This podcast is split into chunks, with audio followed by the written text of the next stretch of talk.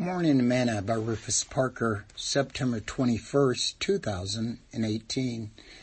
Again, the kingdom of heaven is like unto a net that was cast into the sea, and gather of every kind, which when it was full, they drew to shore, and sat down, and gathered the good into vessels, but cast the bad away.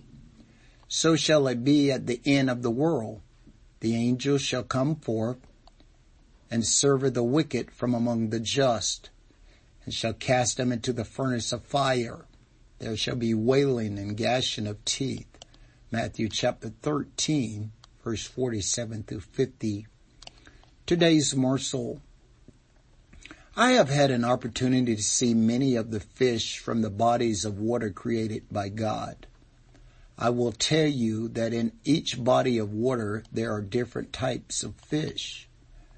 Most fishermen will tell you that when you use a net to fish with, you are more than likely to draw in different kinds of fish when you pull in your nets.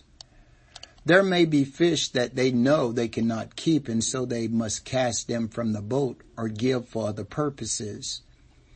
Jesus often used the analogy of fishing to teach about his kingdom and to allow us to see that all of creation, as far as humans, will be gathered before him.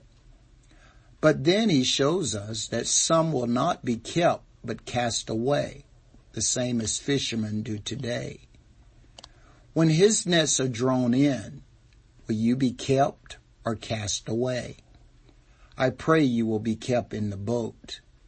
You can make sure today. Sing this song with me today.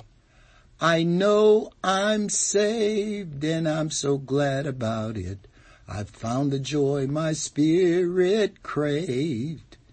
It is so real that I could never doubt it. Oh, praise the Lord. I know I'm saved. Thought for today. Jesus only keeps the good fish. Parker.